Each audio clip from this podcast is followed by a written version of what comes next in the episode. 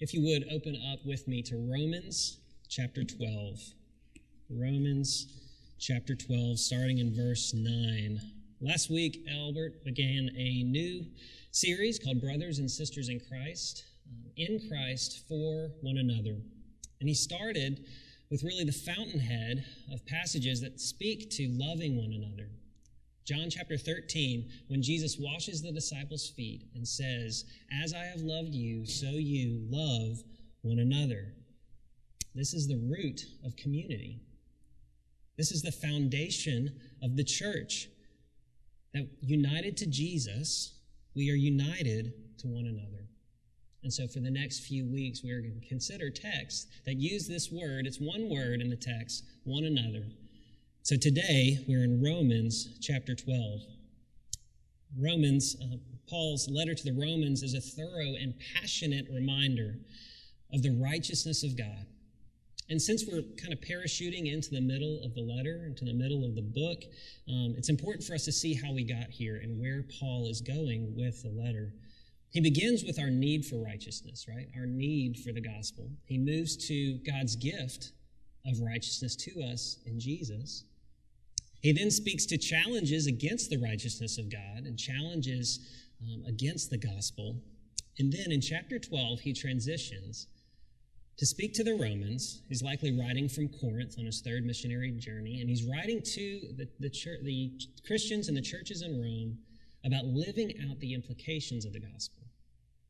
So, chapters 12 through 16 have to do with what does it mean to walk in this new life we've been given individually? How do we live that life together corporately as the body of Christ? How do we live together? How do we love one another? And one particular way that we see this happen is through showing honor. Through showing honor, outdoing one another and showing honor. Uh, last week, we put pictures of some of you that you sent in um, in the pews so that as we preach this series, we can actually look out and see your faces. But I kind of feel like for this sermon, I should have printed out a giant picture of myself and put it just right underneath that camera. Um, because today, I'm literally preaching to myself. Thanks for the few guys who have stayed behind in here. But I'm also figuratively preaching to myself on this one. I'll be completely honest with you. This text tore me apart this week uh, in a good way, but it's my hope that God would then use that to put us all back together. To put us all back together. So if you would, let's bow our heads and our hearts and let's pray. Heavenly Father, you know my inadequacies, you know my failures, and you know my heartbreaks, and you love me just the same. Thank you that that is true of everyone who can hear my voice today. I pray, Lord, that you would speak powerfully, Lord, that you would prepare our hearts and even my heart. Lord, even as our hearts and even our houses right now might be full of distractions, Lord, may the words of my mouth and the meditations of my heart be pleasing in your sight and in yours alone. We love you. We need your word. Thank you for giving it to us. And it's in your precious name that I pray. Amen. This is Romans chapter 12, starting in verse 9. Let love be genuine. Abhor what is evil. Hold fast to what is good. Love one another with brotherly affection. Outdo one another in showing honor. Do not be slothful in zeal. Be fervent in spirit. Serve the Lord. Rejoice in hope. Be patient in tribulation. Be constant in prayer. Contribute to the needs of the saints and seek to show hospitality. Bless those who persecute you. Bless and do not curse them. Rejoice with those who rejoice. Weep with those who weep. Live in harmony with one another. Do not be haughty, but associate with the lowly. Never be wise in your own sight. Repay no one evil for evil, but give thought to do what is honorable in the sight of all. If possible, so far as it depends on you, live peaceably with all. Beloved, never avenge yourselves, but leave it to the wrath of God. For it is written, Vengeance is mine, I will repay, says the Lord. To the contrary, if your enemy is hungry, feed him. If he is thirsty, give him something to drink. For by doing so, you will heap burning coals on his head. Do not be overcome by evil, but overcome evil with good. This ends this reading of God's Word. Years ago, comedian Brian Regan said, Beware of the me monster. Beware of the me monster. What he's talking about is this part of us that wants to be seen, heard, respected, valued over and above the people around us. And he tells the unfortunate situation of trying to tell a story of having two wisdom teeth removed because if you tell a story about having two wisdom teeth removed, there's somebody in the room who's going to tell you about having nine wisdom teeth removed and how they were eating corn on the cob just the next hour afterwards.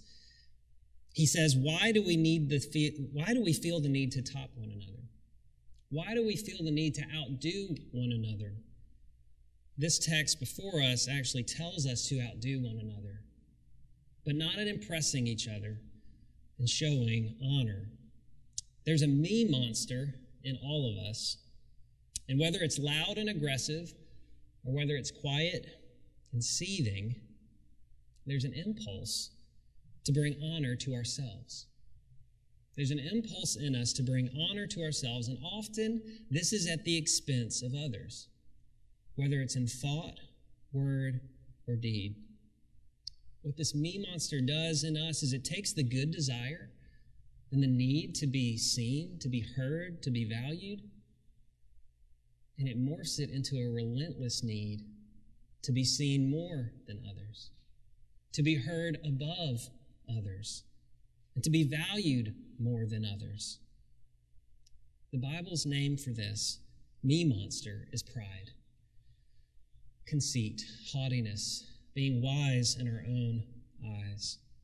But what we'll see today is that the antidote to this poison of pride, which is really a superiority, a feeling of superiority over others that will lead to contempt and will lead to seeking vengeance. The antidote to this pride is the love of God manifested in honor. The love of God manifested in honor. Now, this is a beautiful and rich text. Honestly, a sermon could be preached on each and every line.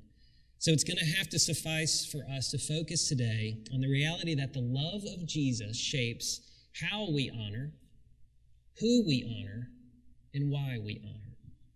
The love of Jesus shapes who we honor, how we honor, and why we honor. And my hope is that as we see the love and honor that Jesus shows us, that we would turn and outdo one another in showing honor. So, first, the love of Jesus shapes how we honor. We see this in verses 9 through 13. So, look with me um, at home at verse 9. Let love be genuine. Let and be there are implied. This serves as a heading. It, it says genuine love, sincere love. Abhor what is evil, hold fast to what is good. This word genuine or sincere, the sense here is that it's without a mask. It had to do with theater, without a mask, without pretense, without acting. Genuine love is love that is without hypocrisy, without a stage. Love that is the same to someone's face as it is behind their back. It's love that is consistent. And when Paul says, abhor what is evil and hold fast to what is good, he's not talking generally moral good and evil, he's still talking relationally. He's still talking relationally. So love then hates what hurts others, what injures others. And genuine love clings to what is good for others or what shows kindness to others. Now, why in this part of his letter would Paul begin to urge us and encourage us to love one another? When you get a chance, I encourage you to read the entire chapter of Romans 12. And one thing that you'll see is this that it follows immediately a text on gifts, spiritual gifts, and diversity in the life of the church. This discussion on love immediately follows a discussion on spiritual gifts and diversity. And this is not accidental.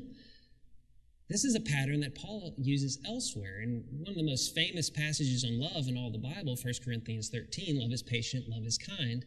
We're familiar with that passage, but if you back up to 1 Corinthians chapter 12, what is it? It's a discussion on spiritual gifts and diversity in the life of the church. Could it be that Paul follows discussions on gifts and diversity with love because there is an enormous temptation for us to exalt our own gifts, our own passions, our own interests, and our own convictions over and above others in the body of Christ. What better breeding ground for this me monster of pride than when our good desires, even for the church, conflict with one another? We've said this before, but it bears repeating. Unity in Scripture does not equal uniformity. Unity is not uniformity, and insisting on uniformity yields pride in my own heart and in all of our hearts. But what Paul unpacks for us here is that love is the better way. Love is the better way. And what better antidote to this pride and the shame that fuels it is honor. So look with me at verse 10. Love one another with brotherly affection. Outdo one another in showing honor. Here, Paul links love and honor, and honor as a manifestation of love. And he says, outdo one another, show one another up. And the word, uh, the sense there has to do with leading the way. Go before one another in showing honor. If you're going to compete in any way with your brothers and sisters in Christ in the church, do so in showing honor to one another. And this word honor, as he uses it here, is elsewhere translated differently as price or value. Someone's worth, showing worth to someone else. Honor is, is essentially an elevation. It's giving someone rights, respect, and privileges for who we see them to be. And so the two questions of honor here in verse 10 are this What is a person worth? And will I show honor first, or I will wait until they're worthy, or until they show me honor? What is a person worth?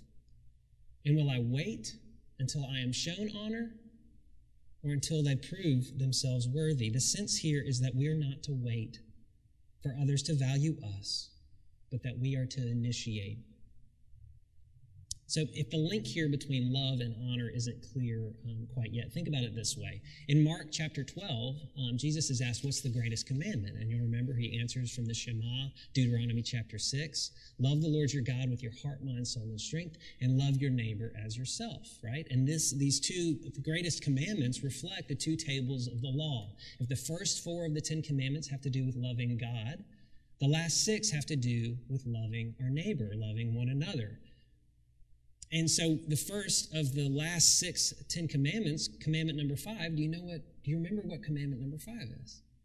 Now, your kids may remember. Um, in our children's ministries here, we have hand motions that help us remember. So, everybody hold up five fingers, put them in a salute.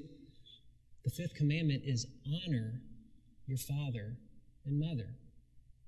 So, the first example and command of loving our neighbor is honor. So, surely, love reflects a deep respect. Love is deeply connected to respect and value and truly listening to someone in honor.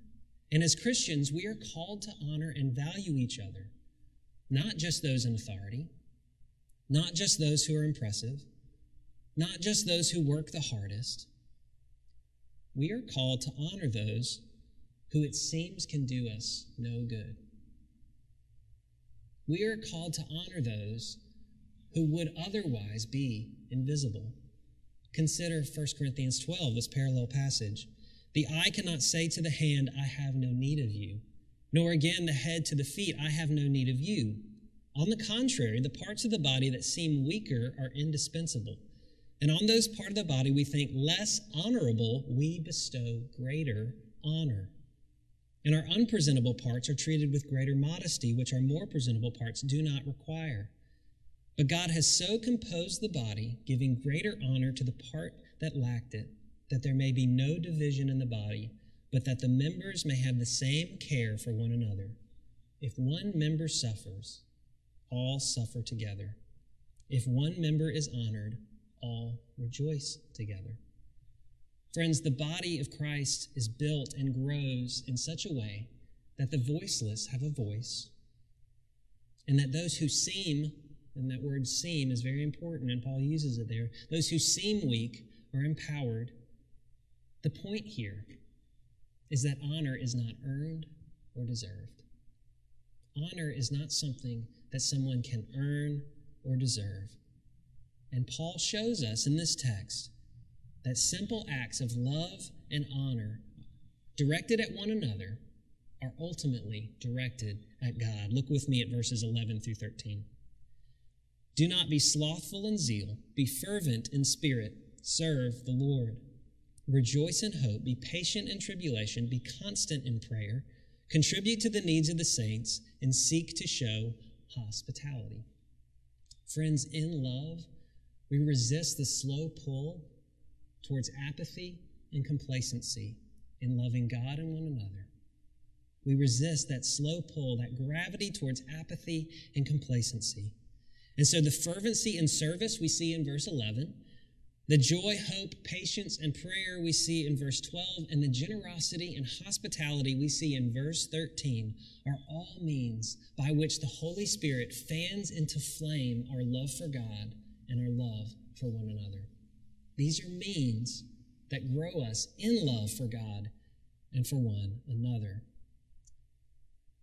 Friends, it's what we actually do, not what we say we love, but what's actually unpacked in the way we live our lives that develops in us love and devotion. Call it habit, call it ritual, call it liturgy.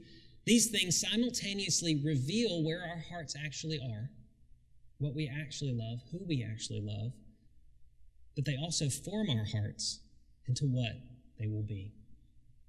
I was talking with a friend here at Redeemer the other day, and he told me to my shock and surprise that he was growing to enjoy waking up at 4 a.m. And I asked him more, why during quarantine would you wake up at 4 a.m.? His job requires the same number of hours that he would have put in at the office. And by waking up at 4 a.m., he has lots of uninterrupted time to get his work done before his family even wakes up. And then, when his family's awake during the day, he can enjoy time with them.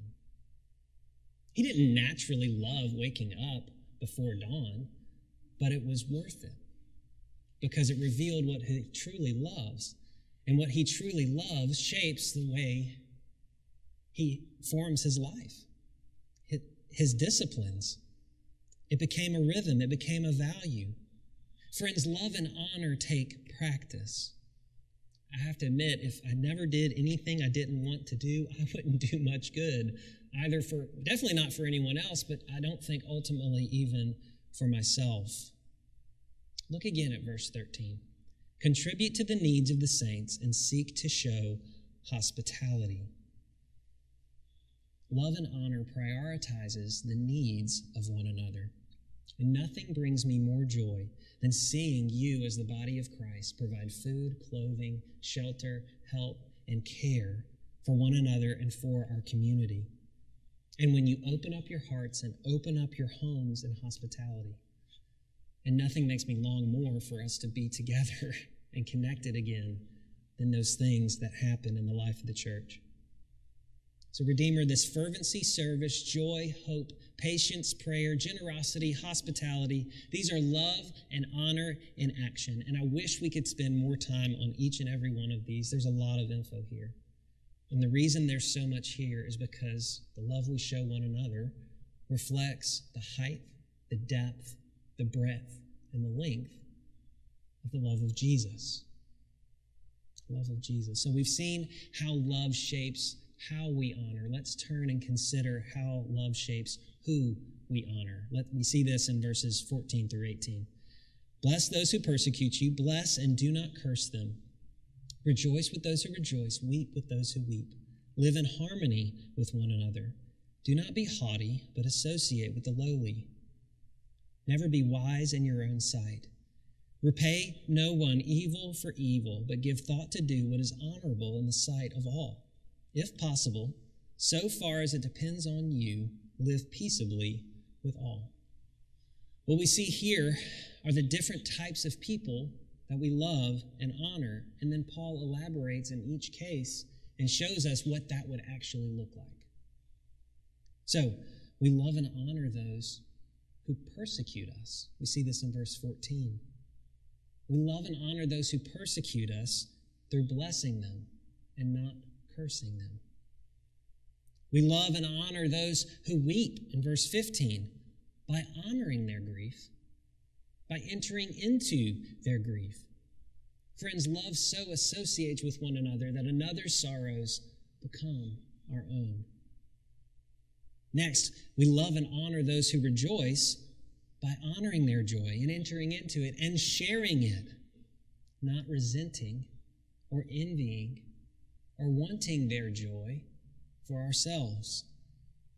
We love and honor those who are lowly and humble, verse 16, by entering their world to be near and like them, becoming humble, which was Christ's ultimate posture towards us. As we read in Philippians chapter 2, he became humble to the point of even death, becoming like us in his humanity.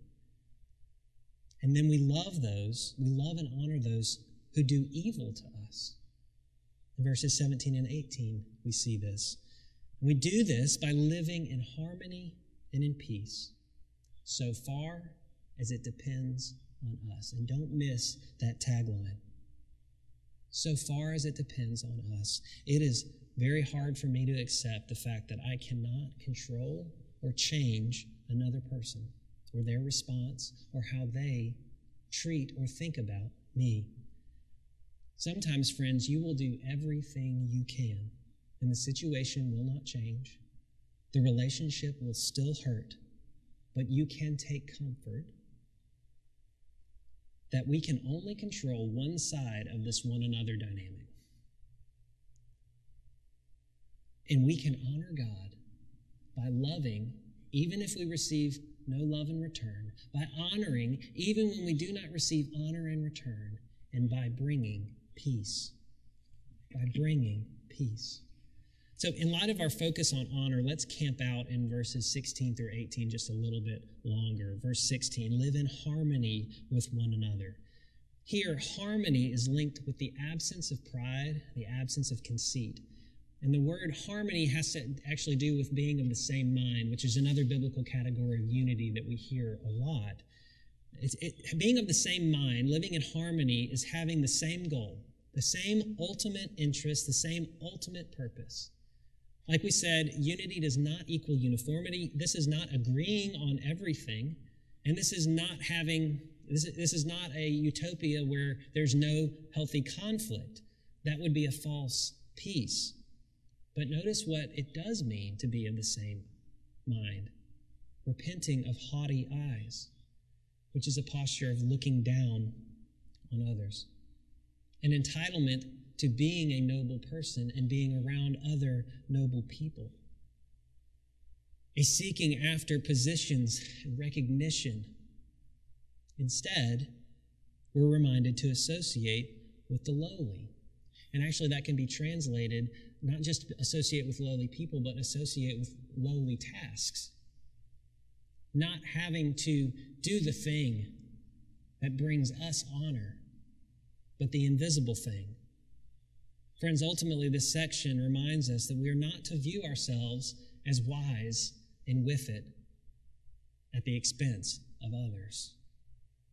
The heart of the matter here is that we cannot honor others when we're in a posture of honoring ourselves.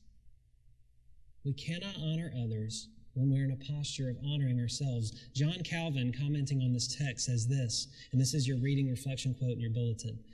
For there is no poison more effectual in alienating the minds of men than the thought that one is despised.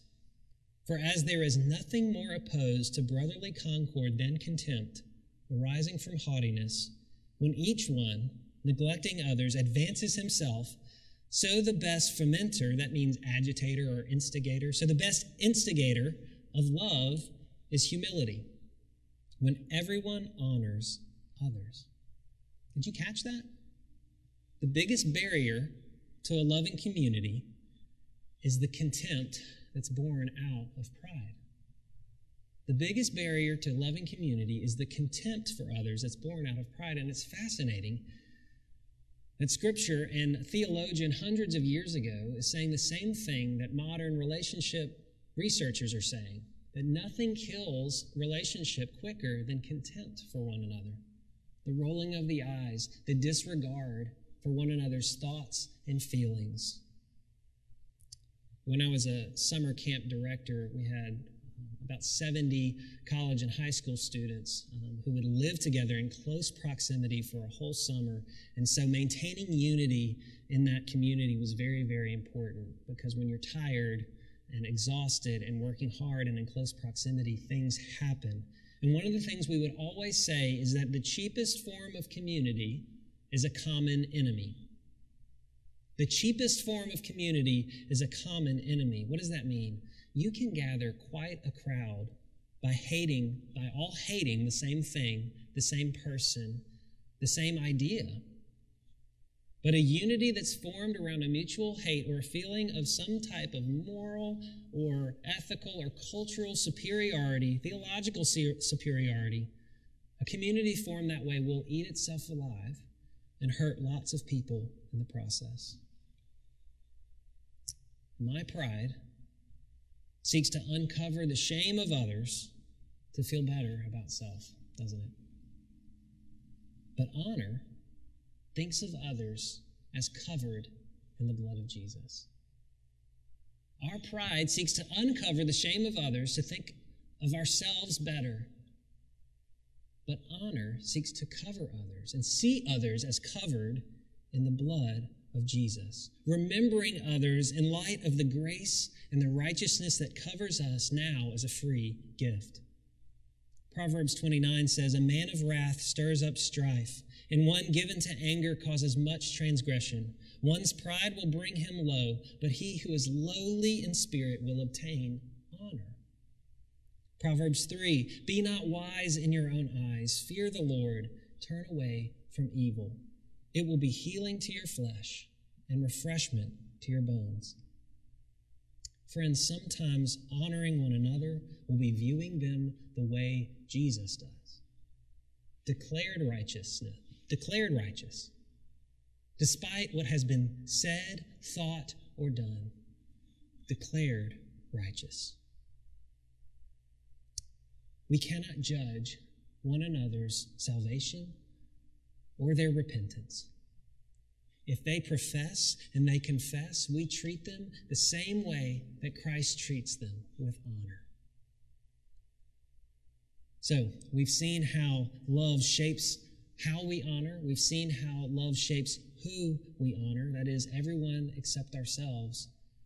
But this is not to say that we don't have a genuine need for honor. And this is not to say that we don't have honor.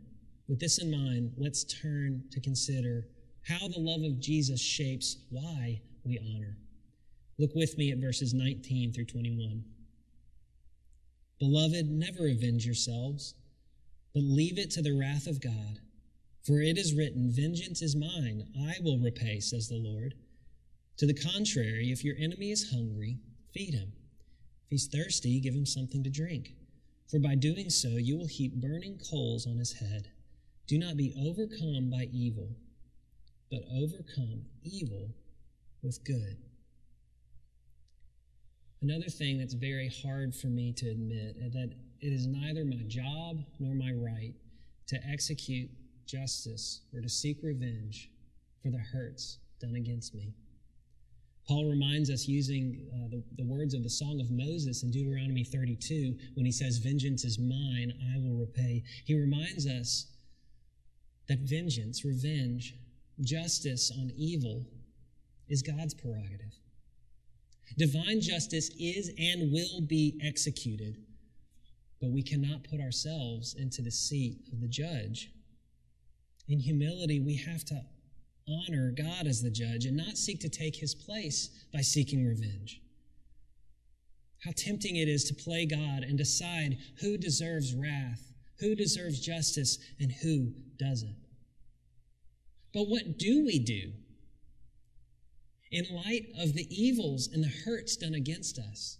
What do we do in light of the cosmic evil and injustice done in our world? All we know from verses 19 through 21 is that our response to hate must be love. Our response to evil must be love. Paul here also references Proverbs 25 when he speaks of heaping burning coals onto your enemy's head by being kind to them. And he urges us not to seek personal vengeance, but to actively seek the good of our enemies. Revenge wants you to hurt the way that you've hurt me. Revenge wants our enemy to hurt the way that we feel hurt. And it feels like, it, it, seems like there would be closure. It seems like it would bring catharsis, but revenge cannot heal. Revenge cannot heal. Now, this is not saying that in light of personal or even cosmic hurt and evil and injustice that we do nothing. This is not saying that we allow evil to continue or remain complicit in it. There is a time to stand up and to speak up for yourself and for others. What this speaks to, so much more could be said in this topic, but what this speaks to in this text is that love is the most effective means of stopping hate. Love is the most effective means of stopping hate. Good, the most effective means of stopping evil.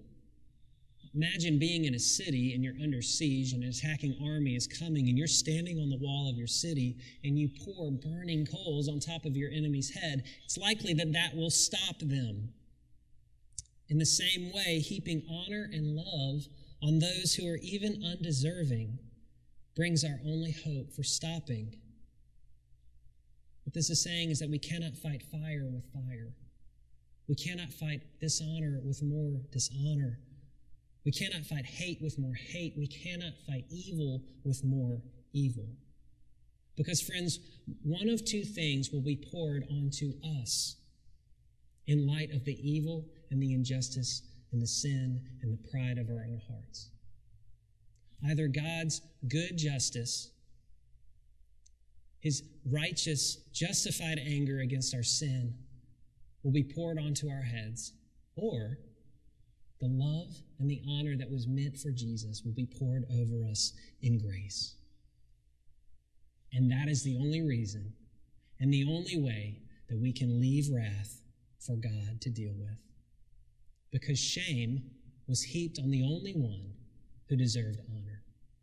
Shame was heaped on the head of Jesus when he was the one who deserved all honor. And so then for us, violence is not the answer the violence of our hearts or the violence of our fists, the violence of our gossip, the violence of our keyboards, the violence of our bitterness, the violence of our contempt that kills connection and relationship, and the violence of our own pride against our own souls. Why do we show honor? Not because we've been shown honor by other men and women not because we've been shown honor by other men and women, but because the honor of God was defended in the violence of the cross. The honor of God was defended in the violence of the cross. It was confirmed in the resurrection, and then it is given to us by faith. Faith in Christ alone, confirmed and given as a free gift. The honor due Jesus' name given to us. Friends, my own need for Christ's honor is revealed to me daily, to my shame, but also for and against my shame. My own need for Christ's honor is revealed when I secretly dismiss someone because of their actions or attitudes, whether that's culturally politically, or within the church when I dismiss someone. My own need for Christ's honor is revealed when I fail to truly listen to my wife, when I exasperate my children in my anger. Friends, the justice that these sins deserve were poured onto the head of the one who deserved honor for me. Christ died for my bitterness, my pride, my contempt, and my vengeance, and he was raised for my honor. Christ died for your bitterness, your pride, your contempt, your vengeance, and he was raised for your honor. Without this miracle, I would continue as a fragile man, unable to handle criticism. Another writer puts it this way that's good old fashioned defensiveness. It's pride. And one of the best antidotes to pride, of course, is love. Because love helps me to stop making everything about me. Love wants to know what the other person has been through. Love lives in an understanding way. Love is compassionate. Love keeps short accounts. Love covers a multitude of sins. Friends, in this freedom, it's time for us to start heaping love and honor on both the deserving and the undeserving as people who are able to give what we have been given. In his 1963 book, Strength to Love, Dr. Martin Luther King echoes this passage beautifully when he says, Returning hate for hate multiplies hate, adding darkness to a night already devoid of stars. Darkness cannot drive out darkness, only light can do that. Hate cannot drive out hate, only love can do that. Friends, by responding to hate with love, by responding to contempt with honor, and by responding to our own pride with repentance, we display Christ to one another and to a watching world. May God shine his light into our hearts and strengthen our hands to love. Would you pray with me? Heavenly Father, we are so thankful for the honor you've bestowed on us. Your name is above every name. And we will all bow before Jesus one day, someday. So, Lord, I do pray that you would enable us to love one another with a genuine love. I pray for those people of Redeemer and anyone else who may be joining us right now. I pray that you would bless them right now, encourage them, save them, Lord. Send your Holy Spirit to do his work in our hearts and in our lives. We love you, and it's in your precious name that I pray. Amen. Hear now the Lord's benediction. Peace to the brothers and sisters, and love with faith from God the Father and the Lord Jesus Christ. Grace be with all who love our Lord Jesus Christ with love incorruptible. Amen.